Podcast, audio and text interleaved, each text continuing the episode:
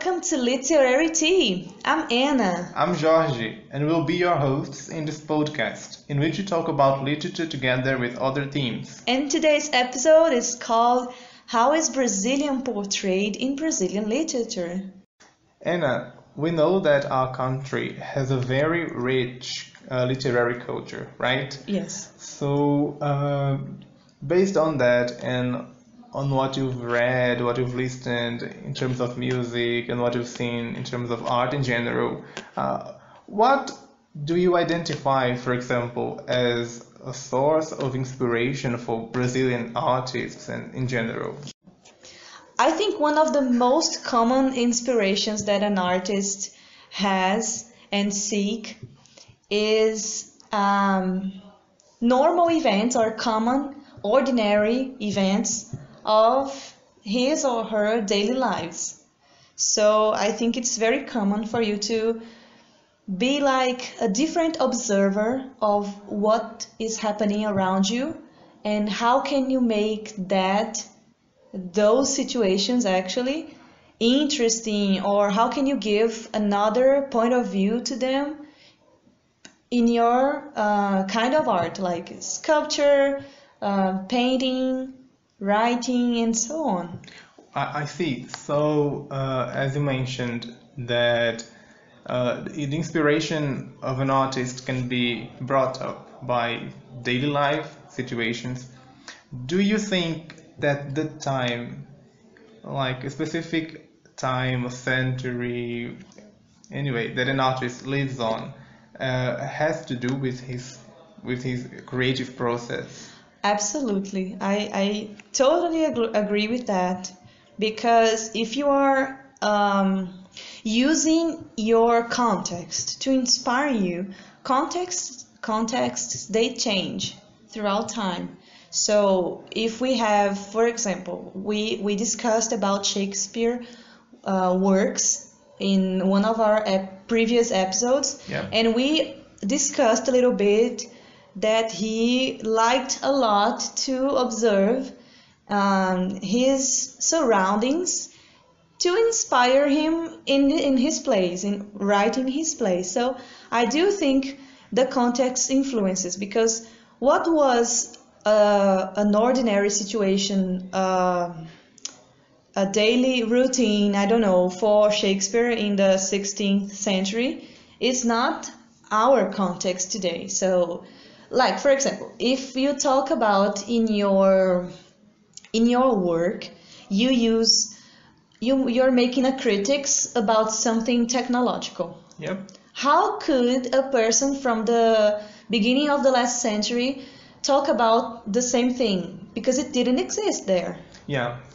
For him for her to to, understand to understand would be like an anachronical thing. Yeah. Yeah, it's like the same. An anachronic example. Exactly, and it's the same situation. If you if you take as an example some series like Black Mirror, uh-huh. it takes like modern days and modern technologies or technologies that we don't think today that they are impossible to exist. But if we had um, this kind of series in the 70s, that would have, I think, a different kind of um, engagement or objective to make people think or to entertain people. It influences the context. It wouldn't work, maybe, this series, as well as it, it is working today if it was in the 70s. I see. Uh, now you got me thinking that if all these uh, ideas, you know, about creation, about inspiration, technology, you know, uh, in the context of Brazil, and since we are putting into Brazil this time, uh, you know, how different that can apply because our country is so wide in the sense.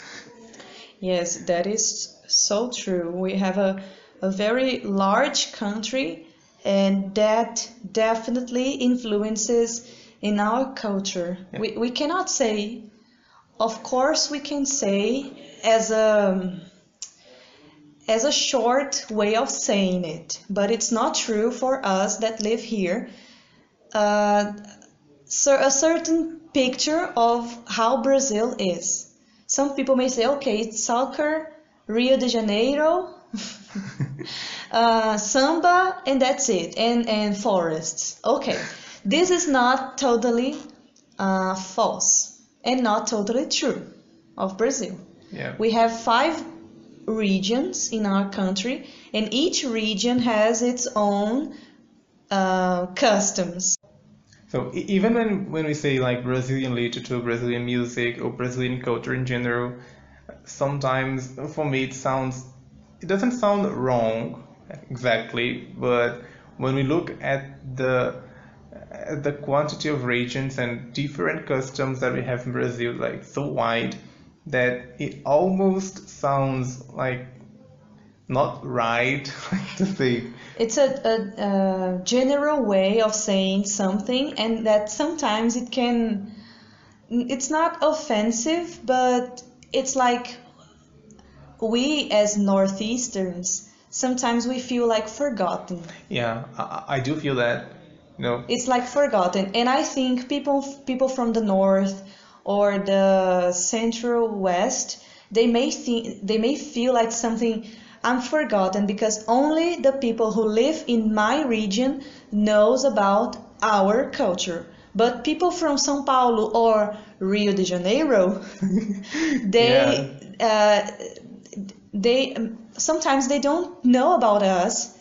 Uh, it it also has to do with some uh, prejudice, and we know that we we we feel that, but it's a thing that we would like that people know more.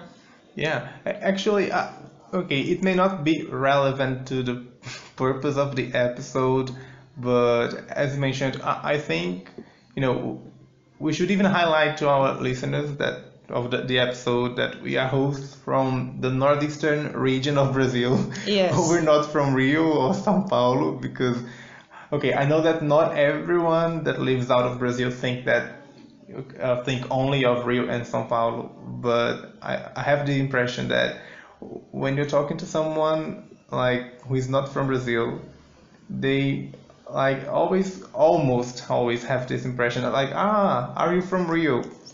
Yeah or something Yeah. like that. A- and since we are talking about okay uh, how the, the the the question and that the theme of the episode how is Brazil portrayed in Brazilian lit? And you mentioned yeah it has to do with customs culture time. Uh, we've chosen to talk about the 20th century yeah Yeah, it's important to mention that we, as Brazilians, we belong to a young nation, and it's very different from, for example, England. If if we we were like a nation of so many centuries, it would be difficult for us to select a century to talk about. yeah But as we are very young, we only have 500 years of Brazil, uh, as Brazil, uh, we chose to talk about more in this episode about the 20th century because we noticed that the 19th century in Brazil was marked mainly by works that uh, inspired. They were so much inspired by European styles that they didn't seem like Brazilian. They seemed like um, I'm not trying to be offensive, but a copy of a style, a foreign style. Yeah, because if even uh, even if you take uh, in any work from the 18th or the 19th century in Brazil, okay, there will be a Brazilian identity. Yes, there will be in the work, but especially the form. I'm not really pointing almost not always to the content, but the form, especially in poetry, for example. So it's very uh, European based in a sense. Rigid, tradition, Yeah, traditional actu- actually. And it doesn't seem like authentic. That's what we are trying to say, why we chose the 20th century. And to prove that, I think we can talk a little bit ab- about uh, how did we organize the 20th century in Brazil regarding specific specifically literature. Okay, we are talking about literature, but it doesn't mean that we are not talking about other um, forms of art, Yeah. right?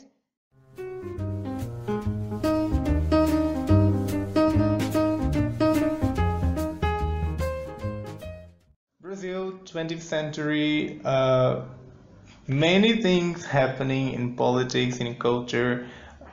But as we were just talking about, the, the fact that Brazilian literature, for example, didn't seem that authentic, uh, it is now on the 20th century that we'll have this mark of authenticity in, in art in general, especially in lit. So, uh, we can start talking about what we call here the Modern Art Week, and it, it happened in 1922 in São Paulo. Our center of everything in the Yeah. country.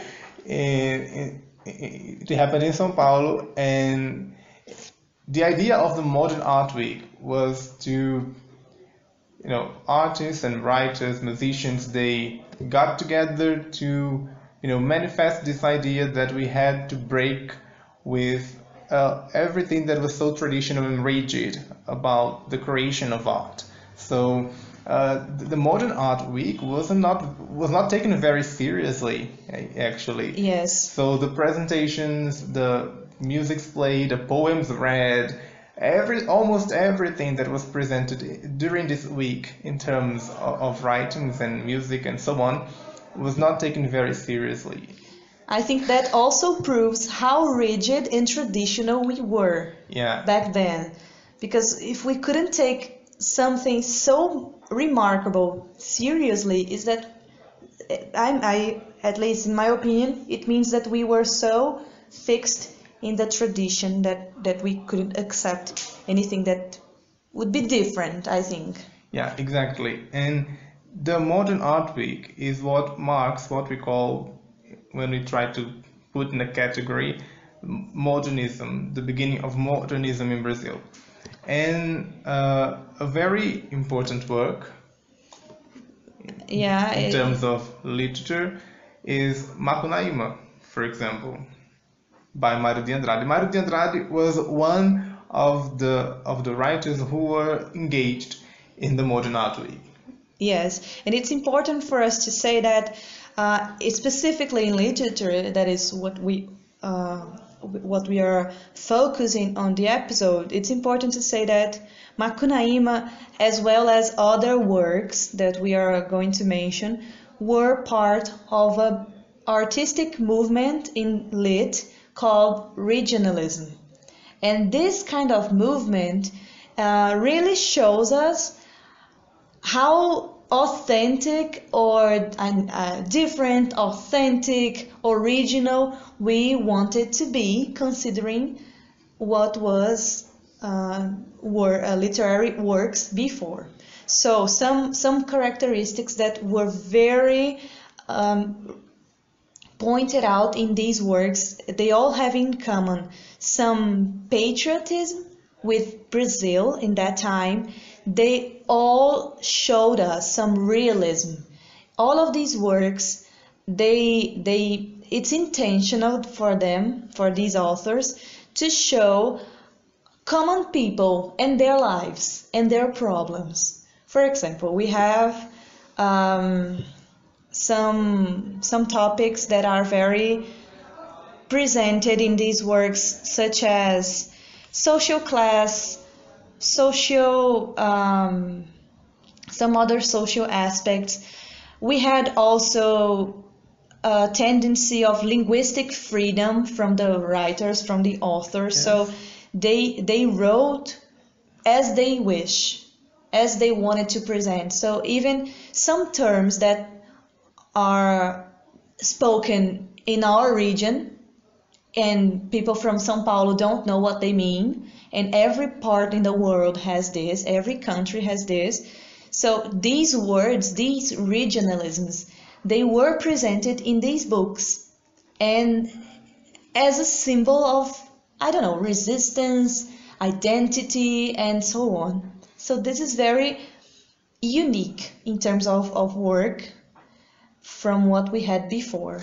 Yeah, I think I can get this word that you just used, identity, you know, because uh, from all these characteristics that you just mentioned, if we take uh, the patriotic, you know, theme during this period, uh, Macunaíma, just as an example, Mário de Andrade, you know, gathered lots of myths from all regions of Brazil and put together in one novel, and the protagonist had to live through these myths.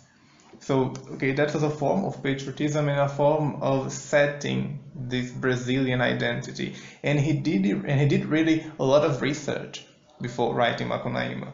I think it also shows how plural we are. Yeah. If if someone gathers all of the myths that we have, all of the um, local stories, as, as we say, the folk stories that we have.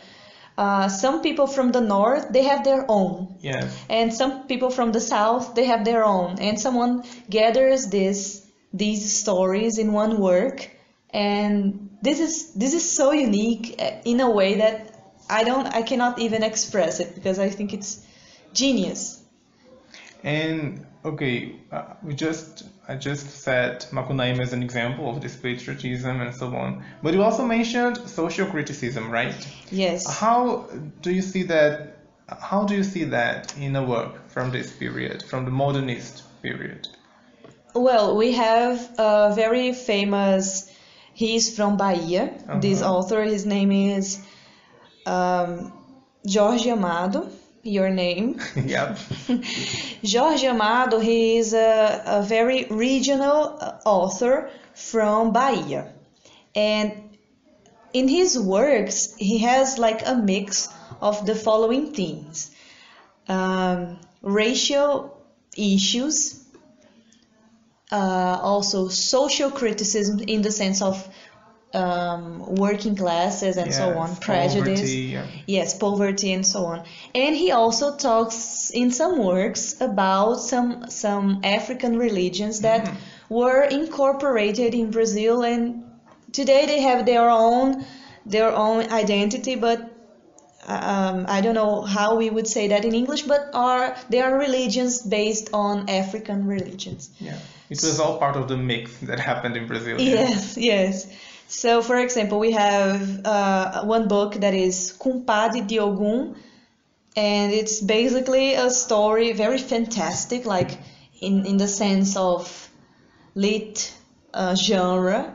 It's very fantastic literature because it says the following Ogum, in the title, is one entity from this African religion that we call here uh, Candomblé. Uh-huh. And I think Umbanda also has Ogun, the same entity. And um, the story is this: some some guy has his wife, and she um, is pregnant. The child is born, and this man, I don't remember his name, he says that the godfather of his son is going to be Ogun, an entity. And the book is very short and it make it's like and it's not tragic, it's like very very funny to read, quick, a quick reading. And it's basically this, the, how can you how can you put how can you name an entity as the godfather of your son? And and I think I don't remember quite well because I read it long time ago, but the book doesn't have actually a problem like the like the hero journey or something like that. And that's okay. It's just a book about daily lives But it shows these religious point of view. Yeah, right? in, in this case, it's the religion's point of view. And another one, I think you know more than me, that talks uh, about the other things that Jorge Amado brings in Mhm. his work is Capitães de Areia. That in the translation, I think it would be like uh, Captains of the Sands, and I do think this one has a translation for English, right? Yeah, it has. But actually, I haven't read it yet. But as far as I read about it and what I've seen people telling me about the book, it deals with uh, you know class issues, especially poverty, uh, the life in streets, you know, uh, in, in this sense. So like surviving, right? Yeah, I think that Captains of the Sands is most about surviving. Yes. You know, in the Brazil, which is so uh, unequal. Yeah. You know, in terms of class. Until today. yeah, until today. Until today.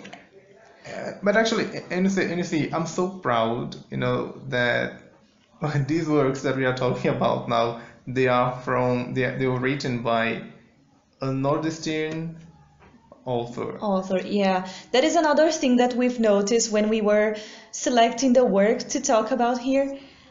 Uh, concerning this period about regionalism, and here we are talking, we are talking basically about the the 1930s in yeah. Brazil. This decade was marked by regionalism, and uh, 99% of the works of this movement, of this style, were authors from the Northeast. So I think that um, this fact that we, have noticed, we didn't even realize that until we were thinking about this episode, that uh, only coincides with um, the characteristics of regionalism, this movement that is talking about our surroundings, our social issues, because since since the beginning of times, I'm exaggerating, it's not the beginning of times, right. but we are one of the people from Brazil that are discriminated because we are poor, because we don't have so many natural resources where we live, and other things. We don't have many job opportunities here, so that's that's why uh, we, we are very discriminated. Today, I don't think that's too much. Yeah. And I think one work that really talks about these issues, social issues uh, that we serve as Northeastern people, is Vidas Secas from Graciliano Ramos, that we have a translation in English called Barren Lives. And this story is very interesting because we did have this movement in Brazil that were people from the Northeast moving from São Paulo to get job opportunities to improve their lives and etc. But these people, they were poor. It's not like, let me take my car yeah. from... Let me book a flight to São Paulo. Yeah, let, let me book a flight to São Paulo and arrive there ready to find a job. No, we are talking about people um, that were not educated and only worked as, let's say, farmers to survive. These same people were the ones that were suffering with the the dry land because here in Northeast we don't we don't have many many rain rain times, yeah. rainy times. So some some years it doesn't rain here at all, and the plantation suffers. Consequently, we suffer because we yeah. don't have food. So many people died of starvation. And when they decided to go to São Paulo or Rio de Janeiro to get better job opportunities, they, they went there on foot, I guess, not necessarily. Yeah. But the conditions were very yeah. miserable. Sometimes they even died in the way of going to São Paulo. Yes, that was the, what I was going to mention because you mentioned barren lives, yeah, and uh, the, the the story, you know, that Graciliano, Graciliano Ramos written wrote is actually so barren in this sense because the novel is set on the drylands yeah, as just mentioned here. And it is basically the story of a family trying not to die because of lack, no, due to the lack of job, lack of opportunity. So they are constantly, you know, uh, migrating from one place to another. Yeah. This Uh, is the book. It's, yeah. it's the migration. within the drylands that we call here sertão, speci- specifically sertão here, Yeah. which is the place that you mentioned, very dry, it doesn't rain often, and so on. So they are migrating and moving to one place from one place to another within the drylands, Yes. and it is a very, uh, you know. Even even it being so barren and dry, it is very poetic, the work, because uh, I think that this is the first work that I remember that from the regionalism uh, period that brings uh, up front in the novel the the thinkings, the emotions, the ideas that are within the minds of the characters. Because the family that is portrayed is a very what we would call in the, in the past maybe a very traditional family from the drylands you very poor and uneducated.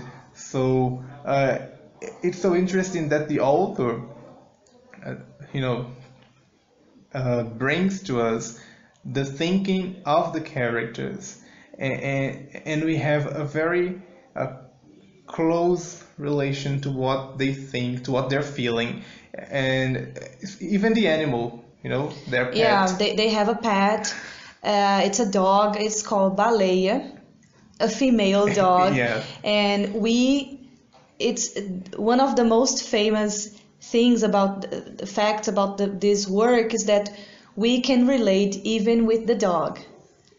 That is just a dog. It's not a person, and, and we feel so. Um, I don't know only pity, but I don't know. I don't want to say pity but we are so um, involved with their suffering and their struggle that we are worried about all of them, especially the dog. Yeah, I I just like to say that when I read uh, Barren Lives, uh, you know, the dog. Spoiler alert: the the dog eventually dies, and you know, all the novel is so dry and Dry in the sense of of the lack of feeling, right? Yes, it's hard. Uh, there is dust, there is you know sun, but the moment when the dog dies, it's so poetic and sensitive that I think that almost everyone who reads the story ends up crying in this moment. And I like to say that it is the moment when it rains in the story. Interesting. I'd like to, to see it like that. But, Very interesting. Yeah, so apart from all the social issues that the novel, you know, brings to the front, there is also this poetic feeling, even uh, it being so hard and dry and barren. Yeah.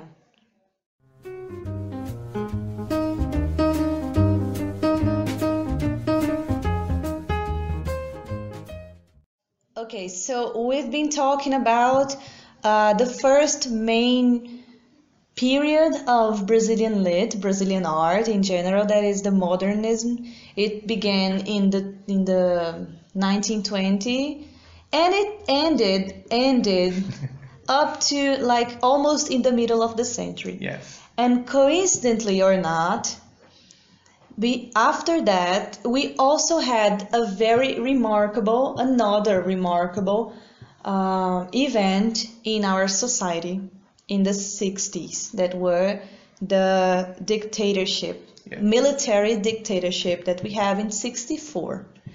But um, we can we can include that because it it um, lasted 20 years. So it's it's not like any dictatorship. But we can also talk about when it wasn't a dictatorship in Brazil. And here we have like I think we can say that while we had in the previous moment like the beginning of an authenticity in art and authors creating their style, feeling totally free to write as they wish to write. we have here like the consolidation of it. Yeah, I was thinking about that. Now, now things sort of settle down. Yeah. Yeah. Because in the beginning, especially in the, the 20s, there was all those uprisings and uh, revolts in the sense of we need to make our own art and we, need to create our own identity, our own experience, like, our Brazilian experience with art and music and lit. It That had a now- sense more more like urgent. Yeah, almost I'd say revolutionary to this point. And as you said, that's the perfect word, like settled now Yes, in this part of the settle down and um, we had here now other contexts other other kinds of works and styles um, appearing and now we, we also have here i think the the authors that are more uh, known outside brazil besides machado de assis All right. because machado de assis it's i think it's the most widely known. widely known. But here we, we have um, Clarice Lispector, Queen. Queen, and I think Clarice, he, he began, she began writing, um, I think, in the in the 50s, I guess. So she is kind of pre-dictatorship. hmm And she, for us, she's like the Virginia Woolf Yeah, in she England. was so compared to Virginia Woolf. Yeah, why is that? Because she has the same kind of style of Virginia Woolf that is a train of thought kind of writing. I'm writing about what is passing through my mind. Yeah. In her case, what what is passing through the character's mind. So it's like you are a narrator, an outside narrator, but that has the access of the the character's mind. It's something like that. Yeah, perfect. Yeah, and what is the most interesting thing is that she also uh, talked about common situations of of our lives. There is a uh, she was a writer of of um, novels and of short stories, and we have this book of short stories called Laços de Família that in English it would be like family boundaries. Uh-huh. I guess. I don't know if it has a translation. And um, there is a short story, for example, that is called Amor, love. And you think, okay, you may think of many pre ideas of what it's about, but it's very interesting because it's out of the blue, the idea. She begins talking about a woman that has her own family, her ordinary life. she cooks for the family, she, she has her, her children, etc. And she does everything every day like a routine. She never gets out of her routine. And one day, she decided to go to um, a place in the town, like a park or something like this, to buy something.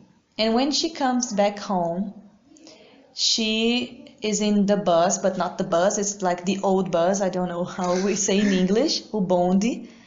And she sees in the window a blind man in the street. He is okay, he's not in pain, he's not suffering anything. But he, this woman, when she sees the blind man, she starts to have an epiphany of life, of her life specifically.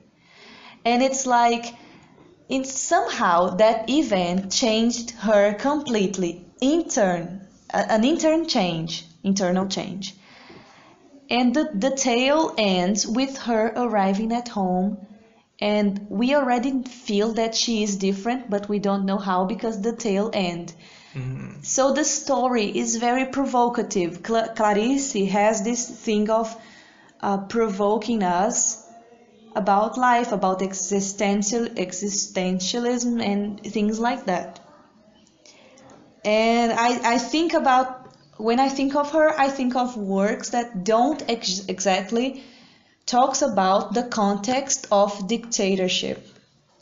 But we we do have some authors that used to write used used to write uh, when the military dictatorship was already happening in Brazil, yeah. like Lygia Fagundes Telles. That I think people will know her about the Nobel Prize of Literature that year that Bob Dylan won. She was um, awarded.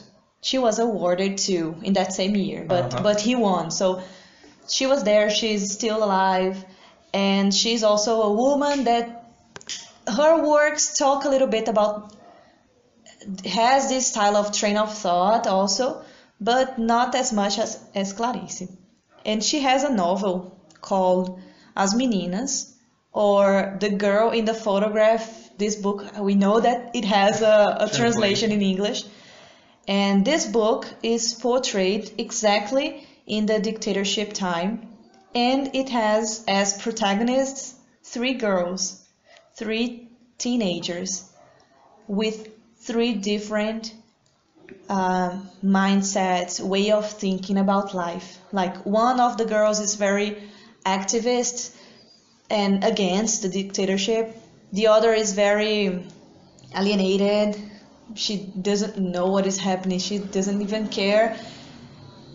And the other girl, the third one, is very. Um, it's she's a model. She is not involved in this. So we have like three perspectives of mind in that time that I think it, it can reflect ways of thinking of people in that time. People that were very conscious about the how serious it was, the dictatorship.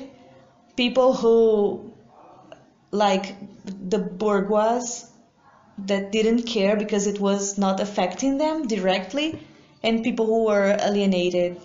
So these works they seem that they are not like that serious, that deep, but they are. I I was thinking now that you said, oh, yeah, Lygia Fagundes uh, she has also this sort of, uh, I've never read her, right? But as from what I've read about her, uh, she touches in this urban context, yeah, much more than we had like regionalism. Yeah, that's that's also another difference. We have now people talking more about the urban context and the the not only the daily situations but the issues that big cities had. Uh, you know, um, that's what happens too with Caio Fernando Abreu, which is an author. Uh, he lived through the military dictatorship. I, I can't recall if he wrote and published during the military dictatorship, but I think he only published works after it was over. I'm not really sure, but his works uh, are so you know are some, somewhat similar to Clarice to Clarice, you mm-hmm. know, because okay, you mentioned Clarice as this author that uses a lot of train of thought, you know, stream of consciousness that looks in the inside of the mind of the protagonist. Caio Fernando Abreu used to say that, you know, he was a huge fan of Clarice. And I didn't I couldn't identify any any resemblance until I read Clarice. I'm now reading a work from Clarice. I'm not sure if it has a translation, but it is her first novel, which is entitled Perto do Coração Selvagem. Yeah, Perto do Coração Selvagem. Close to the Wild Heart, I uh-huh. guess. I don't know if this is the translation. But good one. so yeah, th- this work of hers has a lot of stream of consciousness already. And mm, I've read quite a few short stories by Caio Fernando Abreu and even his first novel. And he, he sometimes uses stream of consciousness. He, he applies it to his works. But for me, what is most interesting about his short stories specifically is this. Okay, he has some works, some stories that you know throw us back to the context of the military dictatorship, but most of the stories they are set after this period, and they you know uh, they show this lack of perspective you know um, that people used to have right? Yes. Our parents for example they lived not may, maybe not the beginning of the dictatorship as like teenagers. Maybe they were born when the military dictatorship began. Yeah. But my mom for example she lived the end. She was like 20 when it ended and it's very interesting to talk with these people that are still alive with us to, to know a little bit more about history, about what happened, because they were there. Yeah. And uh, when he writes, you know, his stories, and uh, you feel, you know, it's something that you can feel immediately in some stories.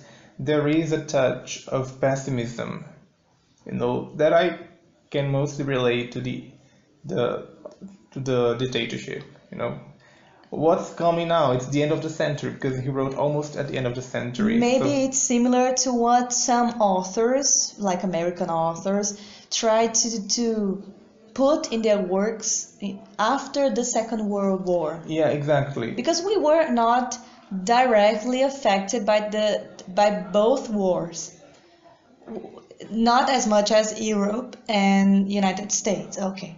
We were affected in some other ways, but not seriously, not with so much deaths. Yeah. So many deaths.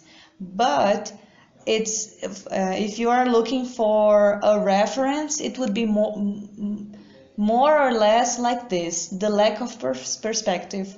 We are in a situation that it's so bad that when it ends, even though we are happy because it ended because it ended we don't know what is coming next. Yeah and and what i think interesting is that Caio touches in very uh, he uses a lot of you know daily elements in his stories but and he and he describes them in a very literary manner.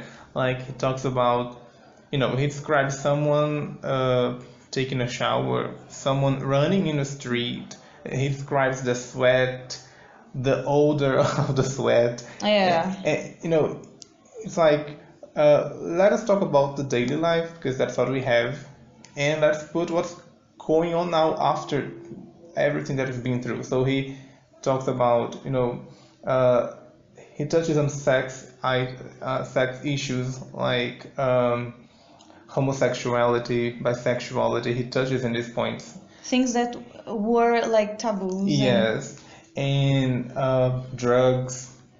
You know, this hipster culture. He also touches on this. Yeah. So he, his works at the time were not seen as literature.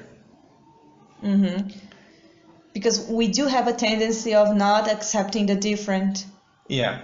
The thing that is different until the time gives us the answer if it's still alive or not. Exactly. And a great example of all these issues and examples and themes that I just mentioned about Caio Fernando Abreu, we can find it in his, I think it's his, you know, major work. It's Morangos Mofados. I didn't find any translation to English, but it's a book of short stories.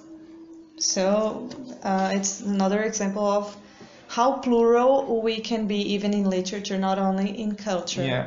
Uh, you see, even the title of the work, Morangos Mofados, would be like moldy. Strawberries? Yeah, moldy strawberries. Yeah, so it's very um, intentional, I guess. I, I didn't, I haven't read that book. But it's is it intentional? Yes, it is. Oh. The book is divided into two parts. The no, actually three parts. We have the strawberry. I think it is the mold, the strawberries, and the moldy strawberries mm. in the end. I see.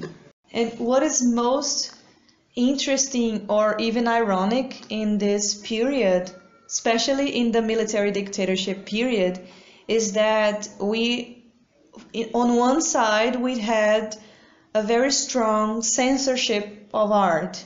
Everything that um, went against the proposal of the, the military dictatorship was censored. And on another side, we had many, many artists emerging in this time. as we, we were just saying some some writers, but we also had some famous names in music, for example, like Chico Buarque, Great, yeah. uh, Caetano Veloso, people that are still alive. They are like living histories. Yes. Gilberto Gil, people that everybody knows. Their names are widely known and spread. Their music is very known also. And we are just uh, selecting some examples of literature and now music, but it also involves another forms of, of art, right?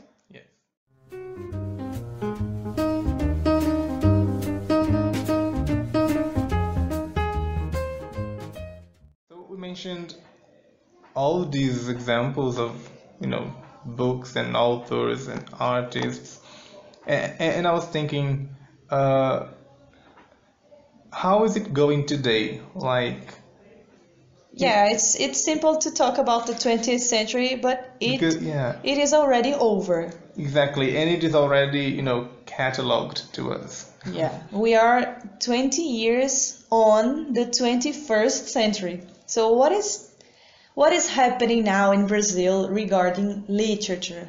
I because I, I was thinking that I believe that we still cannot, you know, organize it because the contem the contemporaneity isn't over, Yeah. and we cannot tell when it when it started. So it is very complex in this sense.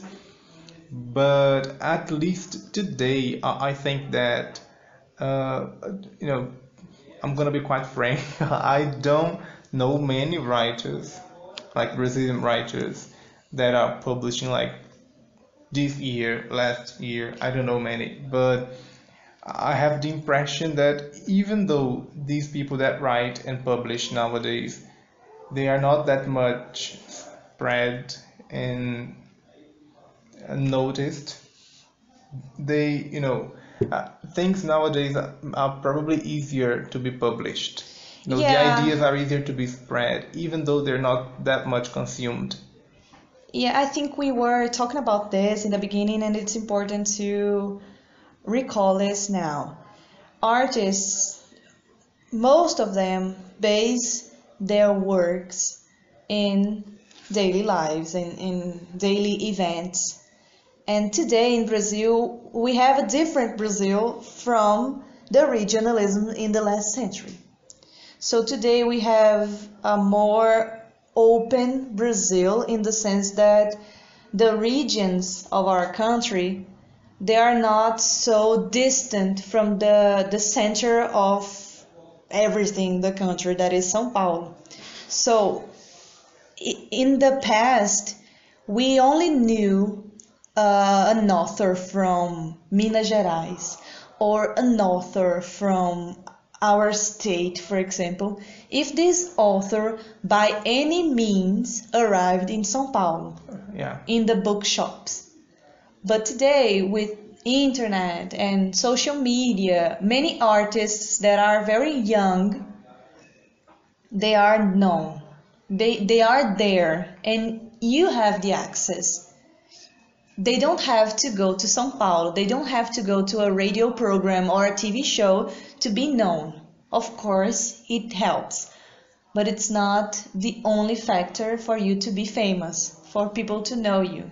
Yeah, so in the sense, we can say that social media is helping a lot. Is helping the like, authors. I can write a series of poems within five years and then just publish publish it uh, on the internet or try to sell it via Amazon.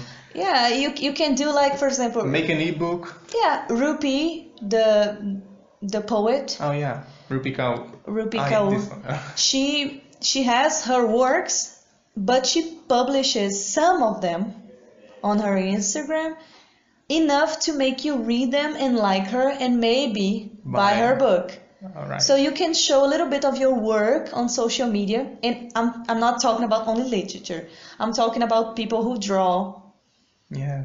uh, people who who paint, who uh, do handcraft. I see a lot of that on Instagram, for example. Yeah, I so- follow many people who write, uh, who paints, and who draw Yeah, sketches, and Me too. So, and also musicians. yeah, true. So it's easier in a, in a sense that you are more seen. In this sense, your art is more seen than before. But I think famous, only time can tell. Yeah, because uh, just an example that you know came to mind now. I, I follow uh, this guy on Instagram. Uh, I think it is at Marco Romani, and he has an EP of I think six, eight songs on on Spotify, and it just came to me on an advertisement of Spotify Randomly. randomly, and I okay, I I'll I listen to listened, him. I listened to it and then I gave him a feedback of how nice it was on Instagram. And it is an EP, uh, well produced. you know. EP. yeah, he composed all the songs, but he's not that known. I also knew uh, a boy from Rio Grande do Norte, our neighbor state, and he's a musician. He plays for a long time, and he put a video on Instagram of he singing a music of his own, and his voice was so nice for me that I also gave him a feedback, and he was like, I could feel it. it I think it's because I'm very into art appreciating art, not Yeah. art like producing it, but Uh-huh. appreciating art. That I I was very happy because he was happy. Yeah, me too, when I gave this guy the feedback of listening to his EP. Yeah, so I think today uh, you don't need to be so privileged in the sense of in the sense of people from the last century because okay you, you we talked about Graciliano Ramos we also have João Guimarães Rosa that we didn't mention but these people normally they were doctors they were lawyers so they had like a formal education very high they were not poor people Like they had another career. yeah and and they became like famous in this sense and today it it's not that required for you Yeah. you, you just have to show your work and showing your work is free And I think that's the path that our literature and art will be following, you know, from some years on. The idea of diversity. I think that's the word, like diversity, because diversity and uh, democratization yeah, sure. this is this is brazil yeah, because we cannot catalog it now. It's impossible. Maybe like 90 years from now, someone will look back at the 21st century in Brazil and try to and we'll study Organize it organize it better as we did with the last century Yeah, but nowadays that's it. As you said, democratization and diversity. We cannot grasp grab everything because so I, so I many. i think that a lot. that really shows Brazil. Brazil. We are diverse, we are authentic, and we um, spread our arts and make it accessible to people. And I think these characteristics were well demonstrated in the works we just talked about.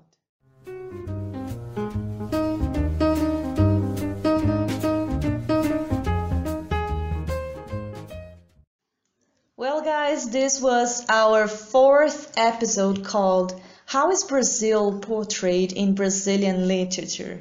We hope you like it. And if you liked it, please share with your friends and don't forget to follow us on Instagram at lit.podcast. And leave a comment on our post about this episode. See you all on our next episode of Literary Tea Podcast.